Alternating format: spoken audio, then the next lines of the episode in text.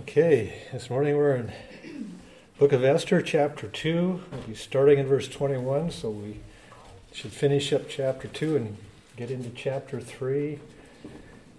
And finally, we'll get into the main story plot. It starts in chapter 3. So let's open with a word of prayer. Father God, we thank you so much for this book and the chance to study. Pray that you'll give us insight and wisdom through your Spirit that we can see your hand at work, that we can uh, see how you do these things, and we can recognize your providential work in our own lives, Lord, and that we can um, look back and, and, give thanks for some of the things that you did and, and did not do, Lord. And as we go through, we just pray that you'll help us to see that and, and appreciate that. Um, pray now you'll bless our time. We ask this in Christ's name. Amen. Okay, for reading, uh, to get our context, let's start in chapter 2, verse 21, and we'll read through chapter 3, verse 11. Chapter 3, 11 is where we'll oh, be the last verse. 221. In those days, as Mordecai was sitting at the king's gate, Bigthan and Teresh, two of the king's eunuchs who guarded the threshold, became angry and sought to lay hands on King Ahasuerus.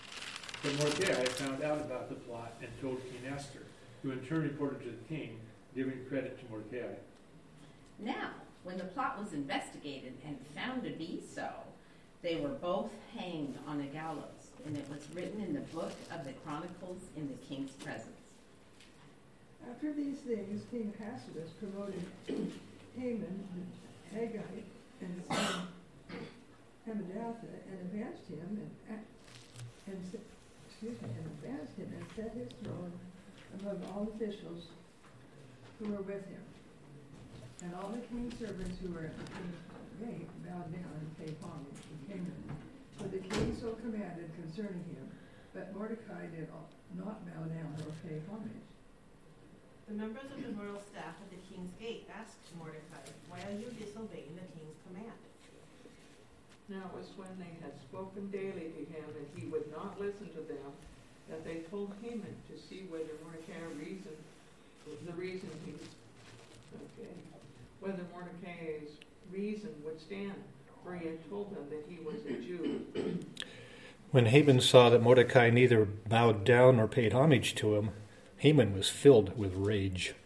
But he disdained to lay hands on Mordecai alone so as they had made known to him the people of Mordecai.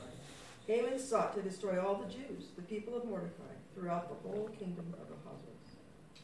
In the twelfth year of King Xerxes, in the first month, the month of Nisan, the Pur, that is the lot, was cast in the presence of Haman to select a day and month, and the lot fell on the twelfth month, and the month, the twelfth month, the month of Adar. Then Haman said to King Ahasuerus, there is a certain people scattered and dispersed among the peoples in all the provinces of your kingdom. Their laws are different from those of all other people. They do not observe the king's laws. So it is not in the king's interest to let them remain. If it please the king, let it be decreed that they be destroyed, and I will pay ten thousand talents of silver into the hands of those who me, have charge of king's business and that they may put it into the king's treasuries. The king removed his signet ring from his finger and gave it to Haman, son of Hammedatha, the Agagite, the enemy of the Jewish people. The king said to him, The silver is yours, and the people also, to do with them as you please. Okay, so last week we looked at the um, that 12 month preparation period for these young ladies to be basically to train to become queen. So it was more than the, the, the text talks about the beauty treatments that, you know, after looking at the commentaries and thinking about it, you know, some of them may have had, had to learn language and court, um, oh, how to behave themselves as a queen. And, and so there was a lot of training that went on. And then they would go into the king, and then the next day they would be put into a different harem uh, with the concubines. So Esther stood out among all these physically beautiful women because of her spirit, her nature, Um, we saw she had a humble and submissive spirit, a godly spirit. And as a result, we saw that Ahasuerus loved her. And he chose her and made her queen. Um, he gave a banquet to honor her, declared a national holiday. Uh, so all of this is in celebration, I think, basically of finding a queen that exceeded his expectations. Also, in all of this, Esther did not reveal that she was Jewish, and she did not reveal who her relatives were. So that was remained a, a secret. So, and again, it emphasized that this was done in submission to Mordecai, who had raised her, and she submitted to his instructions. So, starting in verse 21, we have kind of a little sub story, a subplot that initially appears to have very little to do with everything else we've been talking about. So, looking at verse 21, it says, In those days while Mordecai was sitting at the king's gate, Bigthan and Teresh, two of the king's officials, from those who guarded the door, became angry and sought to lay hands on King Ahasuerus. So, what we're going to learn from this is there's sometimes there's events that happen in our lives that seem to be maybe insignificant, but they fit into God's overall plan and they become part of what's necessary. First off, it says, in those days. So there's this unknown passage of time. However, we can narrow it down. Uh, in verse 16, uh, Esther was became queen in the seventh year of the king's reign, at the tenth month. So it's the end of the seventh year is when he became, or she became queen. And in chapter 3, in verse 7, we see the first month in the 12th year of King Ahasuerus, that's when Haman cast lots. So that's the beginning of the 12th year. So we have two bookends the end of the seventh year and the beginning of the 12th year. So this period of time is years 8, 9, 10, and 11 of King Ahasuerus' reign. So somewhere in that four year period is when this happens. So during this time, Mordecai is still sitting at the king's gate and indicates he's one of the king's servants. He's a government official. And because of that, he is in and around the palace all the time. That's where he works.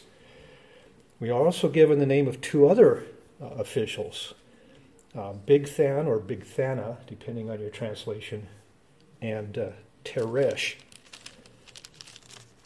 And they are said to guard the door. What does that mean? Well, uh, according to the commentaries, that means they basically guarded the king's private apartment, the door to his private residence. And in the um, King James, are called chamberlains. So if you, you might see that uh, show up too. And it says they were very angry with the king and they wanted to kill the king. We're not told why, but something made them very angry and wanted to kill him. So looking at verses 22 and 23, but the plot became known to Mordecai, and he told Queen Esther, and Esther informed the king in Mordecai's name. Now, when the plot was investigated and found to be so, they were both hanged on a gallows, and it was written in the book of the Chronicles in the king's presence. So Mordecai hears about the plot. He tells Esther. Esther then goes to the king and warns him of this plot, and she makes sure that Mordecai gets the credit for uncovering this plot and, and, and bringing it up. So the, again, the king has the plot investigated. These two criminals are hanged, and and the plot is uh, foiled. So here we have though an important detail. It was written in the book of the Chronicles in the king's presence. So there's a uh, written record. The king knows it's there. And so we'll, that'll pop up later as being an important point. the other thing that's important is what is not done. It's not even mentioned here. Don't know if you know the story well enough to guess what that was. What did not happen here?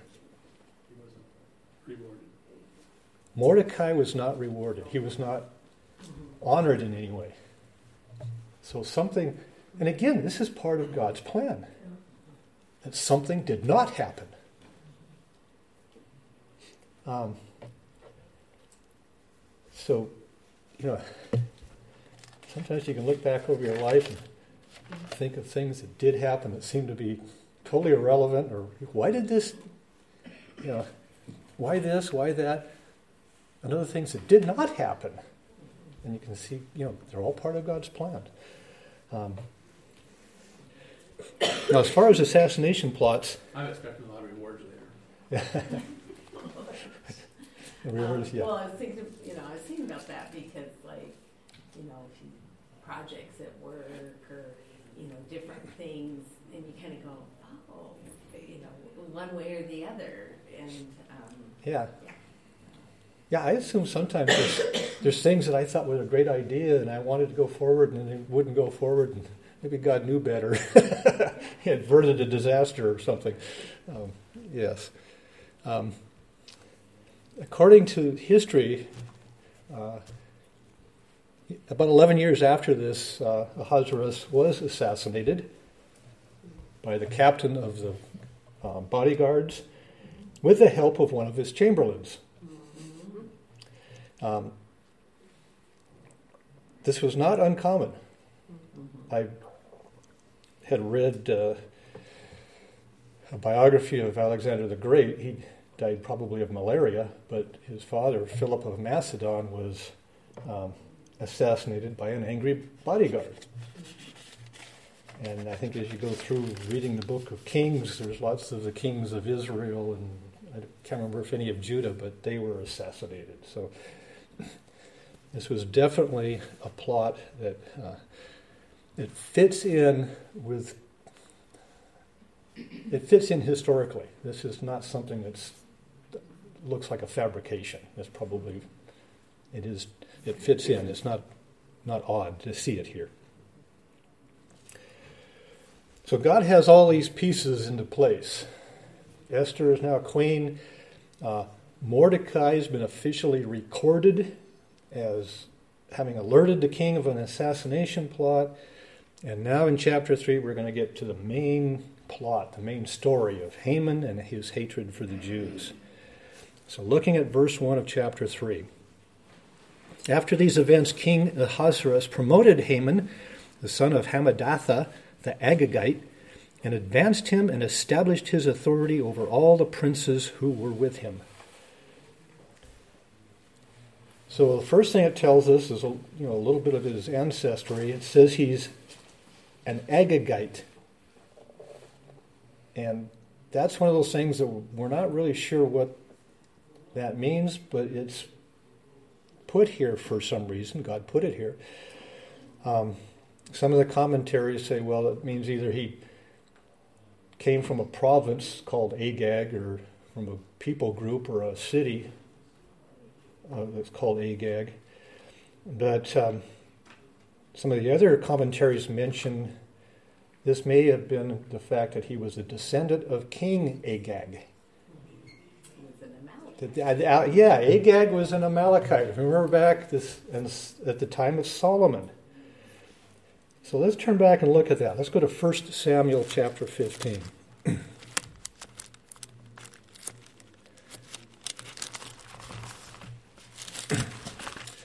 We'll see the interaction between King Saul and Agag.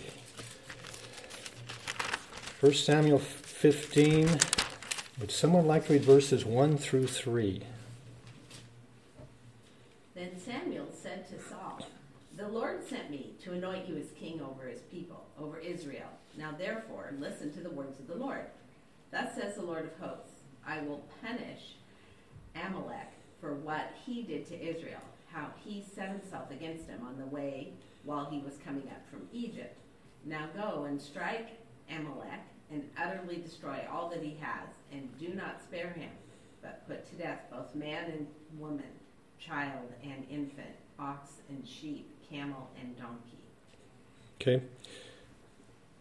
This verse might give us some of idea of um, God's idea of time. This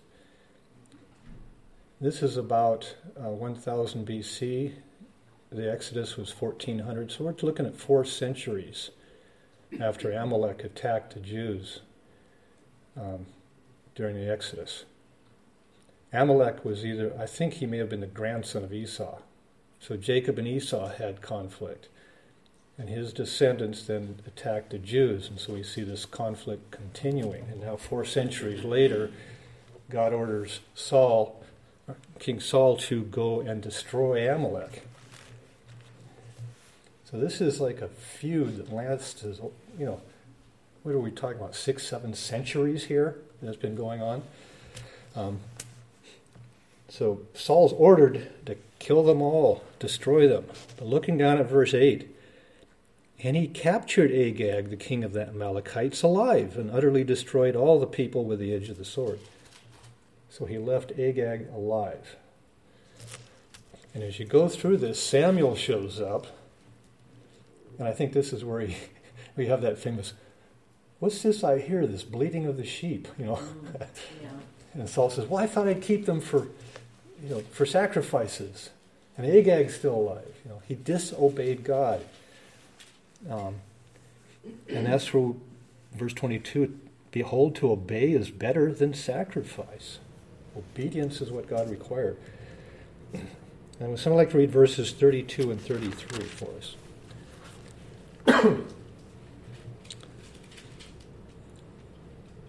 Samuel said, Bring here to me Agag, the king of the Amalekites. And Agag came to him cheerfully. Agag said, Surely the bitterness of death is past and Samuel said, As your sword has made women childless, so shall your mother be childless among women. And Samuel hacked Agag to pieces before the Lord in Gilgal. Okay, so that's pretty uh, graphic. Yeah, that's pretty graphic. Mine, mine says hewed him to pieces. I like hacked him to pieces yeah, better. Mine says put him to death. Put him to death. Yeah, that's. Oh my goodness.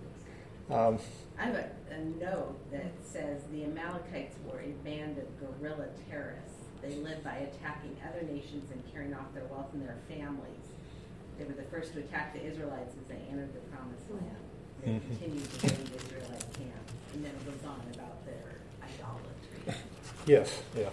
They, they were an evil group, and God wanted them destroyed, wiped out. Um, and finally, Samuel had to do it. Um, do you remember what tribe Saul was from? Benjamin. Benjamin. What tribe is Malach or Mordecai from? Benjamin. You know, so there's a lot of there's a lot of possibility here. I mean, it does not specifically say that this Agag is King Agag who was of the Amalekites, but but it fits what we see going on here. Um, we can see this centuries old animosity between not just the Jews, but the tribe of Benjamin and Amalek. And that may explain some of the, of the hatred that we see here. They must not kill them all. no, it's kind of, I would say probably you've got refugees, you've got people who escape, families. Maybe as a nation they were wiped out, as a tribe they were wiped out, but I'm sure individuals escaped. So he um, Haman may very well have been um, descended from King Ahag, Agag. Excuse me. so this is there's some speculation here because it's not clearly told who this Agag was. What it does tell us is that Ahasuerus promoted and exalted Haman. Now, the different translations use different words, but there's in this verse, there's three different statements. And the first one says he was either promoted or honored. And that word can be translated to be to advance, to exceed, to magnify, to go beyond others. Uh, the second term says he was advanced or elevated. That means to lift up or raised up. And then finally it says that either he established his authority over all, uh, gave him a seat of honor higher than all, or set his seat above all. So he's given a position of honor, he's advanced, he's exalted, but his position is above all of what? Everybody else, he's like second. Yeah, he's second command. He's he's exalted above all the other princes. How many princes do the kings normally have? The primary the primary advisors? Oh, They're talking about sons. Yeah, you, no, not sons, but his, Quite a few. typically it's been seven. Remember, we had, we've had that number seven pop up.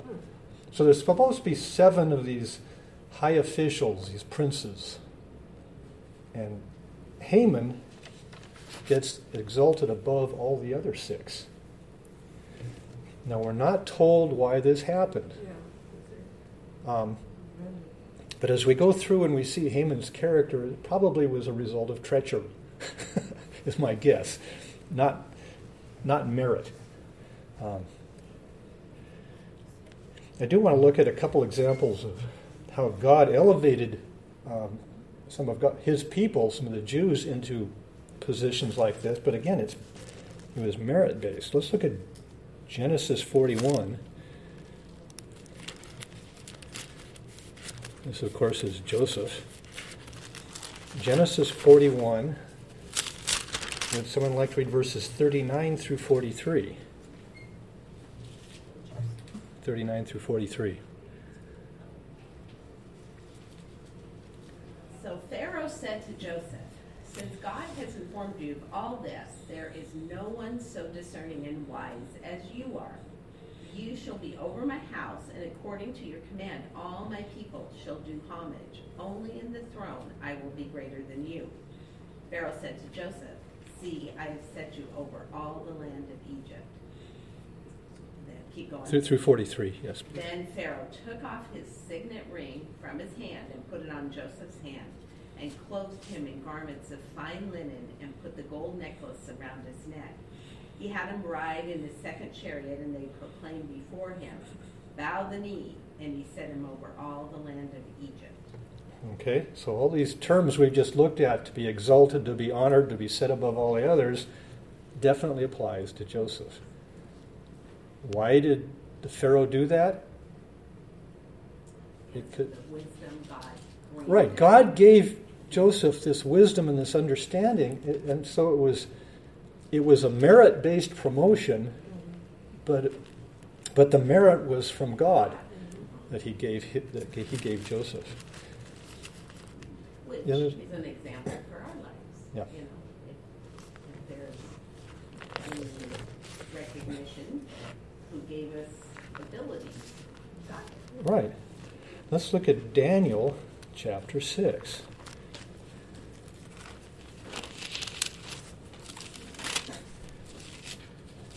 As we go through this, we'll, we'll be looking at Daniel every now and then. Daniel chapter 6, someone like to read verses 1 through 3. It pleased Darius to appoint one hundred twenty satraps to rule throughout the kingdom, with three administrators over them. One of them was Daniel. Satraps were made accountable to them so that the king might not um, suffer loss. Now Daniel so distinguished himself among the administrators and the satraps by his excellent qualities that the king planned to set him over the whole kingdom. Okay, so here we see uh, Daniel being set up, uh, and this is Darius the Mede. So we're talking about Babylon as basically a province within the Persian Empire.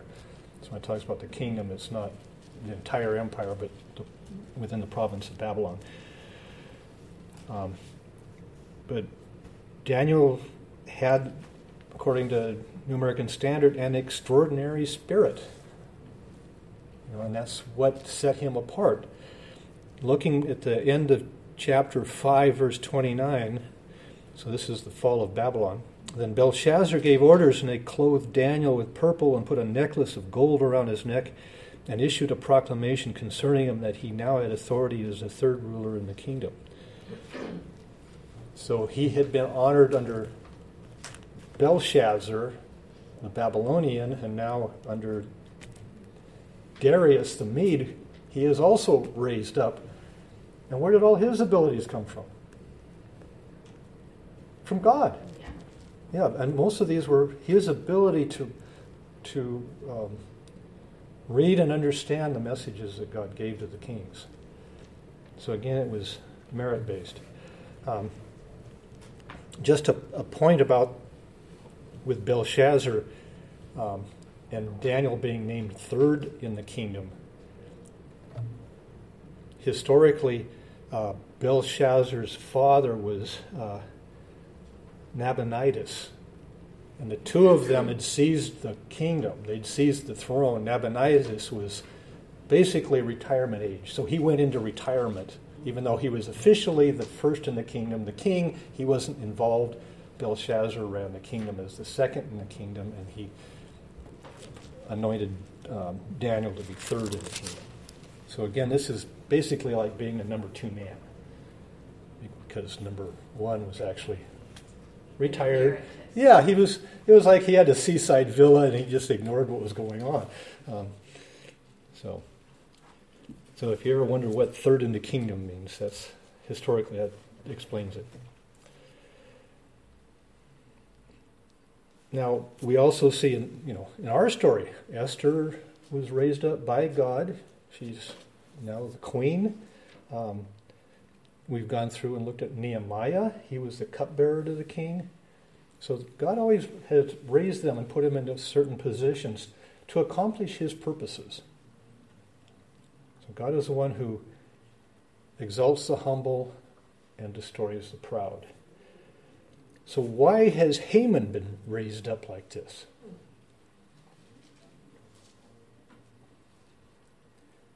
I think it's a case of some vessels are made for honor, some are made for dishonor. I think God is going to use Haman to demonstrate his glory and his power as he destroys Haman. We had that back with Pharaoh during the Exodus. You know, in Romans, that's who Paul uses as an example of vessels of dishonor. God raised him up, put him in this high position of power, and then wiped him out. You know, we have a term about giving someone enough rope to hang themselves. Mm-hmm. I think God does that sometimes, and this is an example. Literally.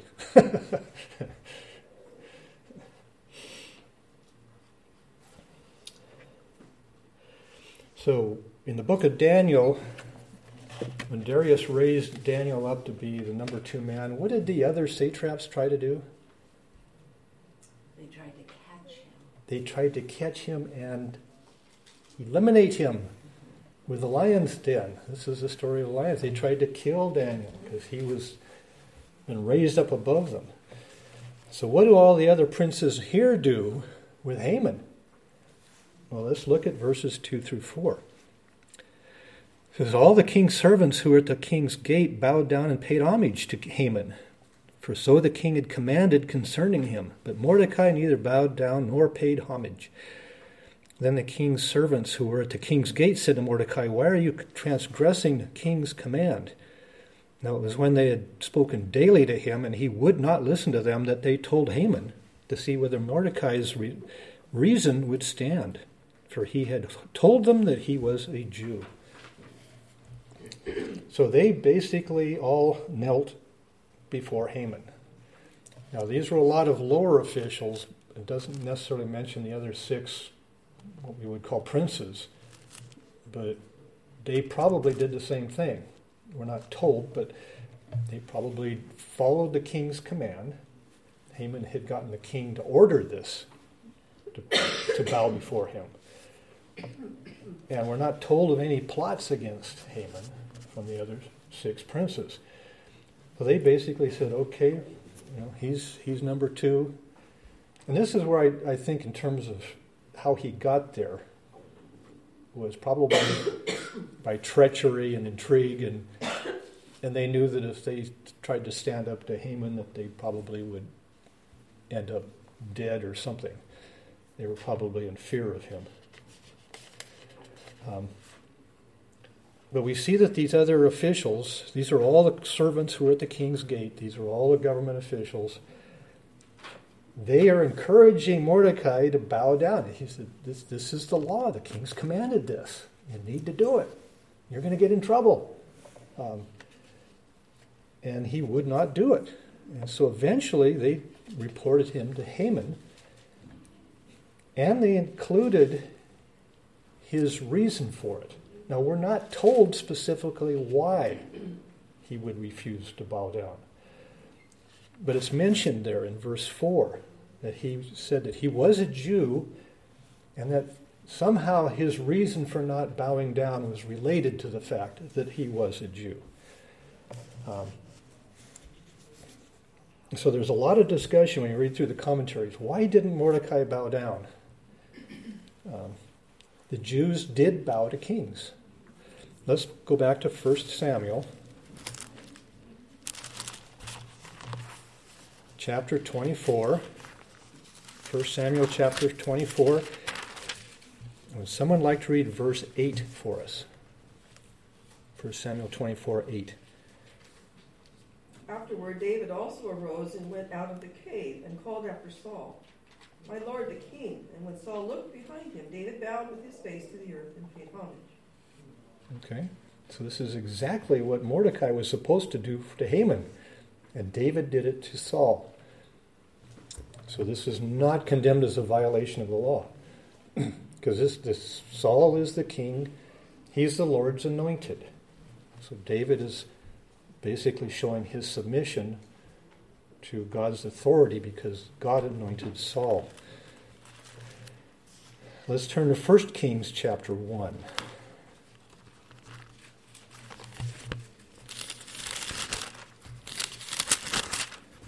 1 Kings chapter 1, and would someone like to read verses 15 and 16 here?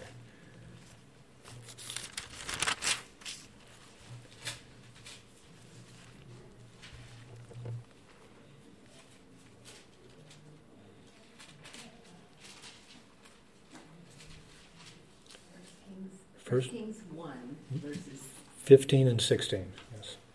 So Bathsheba went into the king in the bedroom now the king was very old, and Abishag, the Shunammite, was ministering to the king. Then Bathsheba bowed and prostrated herself before the king. And the king said, What do you wish? Okay, so here Bathsheba is bowing down before King David. So we have another example of a Jew bowing before the king. Um, in this case, it was one of the other sons was trying to maneuver into position to take over the throne, and, and Bathsheba was going in to ask David to uh, specifically crown Solomon. So that's what the event was. And she is bowing down before the king. So it wasn't prohibited specifically by the law. So what some of the commentaries suggest is that Haman was presenting himself as some sort of deity um, and that he should be worshipped, in which case that would violate uh, the law. Um, some just said Mordecai was too proud. He wasn't going to bow to anybody. And as we look through the book, we do see, we don't see that in his character. Um, some will go back and talk about Amalek versus Israel, and, and that this was their mortal enemy, and he wasn't going to bow to their enemy. And so it's pretty much ambiguous. Um, I think it's probably that he was being asked to bow to a mere man, and it was considered as a form of idolatry, and that's why he refused to bow. now, going back to Herodotus again, good old Herodotus, um, he records an instance where some Spartans had come to Susa before King Xerxes. Xerxes is Ahasuerus. And they refused to bow to him because they said, It is not our custom to bow before mortal man. So that's a very similar incident. And so the Spartans wouldn't bow to him because he was not a to the king because he was not a god. And so similar to that, I could see Mordecai refusing to bow to Haman because he was not a god. And we can see his egos enough that he probably wanted to be treated as a god. and what's really amazing is you can you can go on the internet into a, into a search engine and type in Herodotus 7.136 and you can read that paragraph. I didn't know that was all in there, so I looked up the reference. Okay, so he's not bowing down. Um,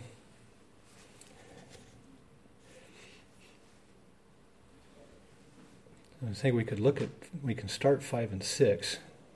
This is Haman's reaction. Um, verses 5 and 6. When Haman saw that Mordecai neither bowed down nor paid homage to him, Haman was filled with rage. But he disdained to lay hands on Mordecai alone, for they had told him who the people of Mordecai were. Therefore, Haman sought to destroy all the Jews, the people of Mordecai, who were throughout the whole kingdom of Ahasuerus. So Haman's reaction was rage, um, wrath. His ego demanded that everyone bow down to him, and Mordecai refused. Now, the word for rage or wrath is the, the Hebrew word that describes hot, instantaneous fury, um, like a volcanic eruption, kind of. Let's go back to chapter 1, verse 12. Someone like to read that? Have the same word here. The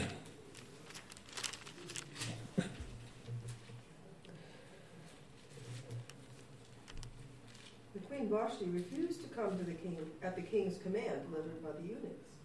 At this, the king became enraged, and his anger burned within him. Okay, so you see his anger, his wrath burns within him. And again, it's the same thing. You've got a, someone in power, and their ego is being attacked. Um, and so they react with a sudden rage. Let's turn to Daniel again. Let's turn to Daniel chapter 3. And this is all from looking at that same word that we have here. Daniel chapter 3. And someone like to read verse 19 for us. This was Shadrach, Meshach, and Abednego. Then Nebuchadnezzar was filled with wrath, and his facial expression was altered toward Shadrach, Meshach, and Abednego. He answered by giving orders to heat the furnace seven times more than it was usually.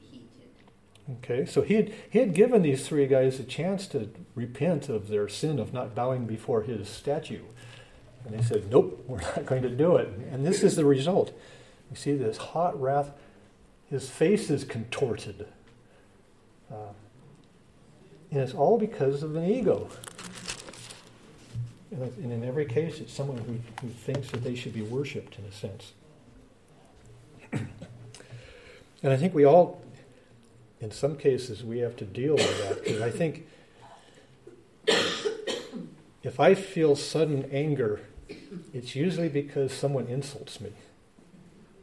And that's, that's the response. But I'm, you know, it's kind of like I'm aware of that. So I, you know, I don't continue on, but it's, that's the way our old natures work. If it's an insult against your your being, you feel this this sudden wrath. Um,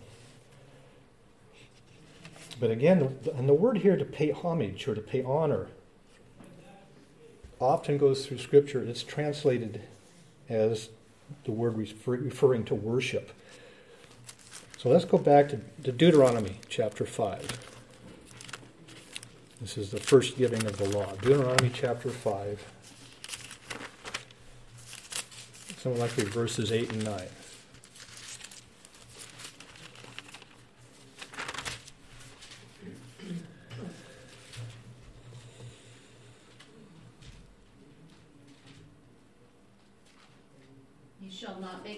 An idol or any likeness of what is in heaven above, or on the earth beneath, or in the water under the earth. You know, you shall not worship them or serve them, for I, the Lord your God, am a jealous God, visiting the iniquity of the fathers on the children, and on the third and fourth generations of those who hate me. Okay, so our word here that we've been looking at to pay homage is in Deuteronomy is translated to worship. So it's it's that same idea, the same word. So, like in the New Testament, where it talks about give honor to those that's due, that's a different word. That's a not different word. worship. That's not worship. respect or Right. something. Right. So Haman's not a- asking for just respect. He's asking for worship in a sense here. And so you know, we can understand why Mordecai would not want to do that. And and so his reaction here is is to seek revenge. Um, you know, if someone bruises my ego, I want to hit them back. You know, that's our natural response. Um, and that may be someone, you know, in a high position of power like these guys with their egos on the line, or in some cases we may just feel insecure. You know, and someone says something that hurts our feelings. It's kind of the same thing. You know, we're not not in power, but they hurt our feelings because they say something that we perceive as an insult of our abilities or something, and, and so we want to hit them back. We want revenge. And God tells us we, we should not do that. Okay, so we're going to have to stop halfway through this, between these two sections. But we'll see that, you know, Mordecai wants, re- or excuse me, Haman wants revenge. He wants to hit back. But it's not enough just to hit back at Mordecai. He wants to wipe out the entire Jewish race. He is so furious with them. So. So that's where we'll pick up next week. Joe, would you like to close for us? Excuse me. Dear Heavenly Father, we thank you for this word. Thank you for the way this living word that speaks to us. It's also a historical word that lets us know what happened in the past, how you took care of those that loved you in the past, and how that same standard takes place today. How you take care of those who love you today. We thank you for the word. We thank you for the way it speaks to us, the way it directs us, guides us. Just pray that we'll be obedient to your callings. We thank you for this hour. We pray for the next hour to come when Robert brings us that we'll be your worshipful attitudes, ready to worship you. In your name we pray. Amen. Amen.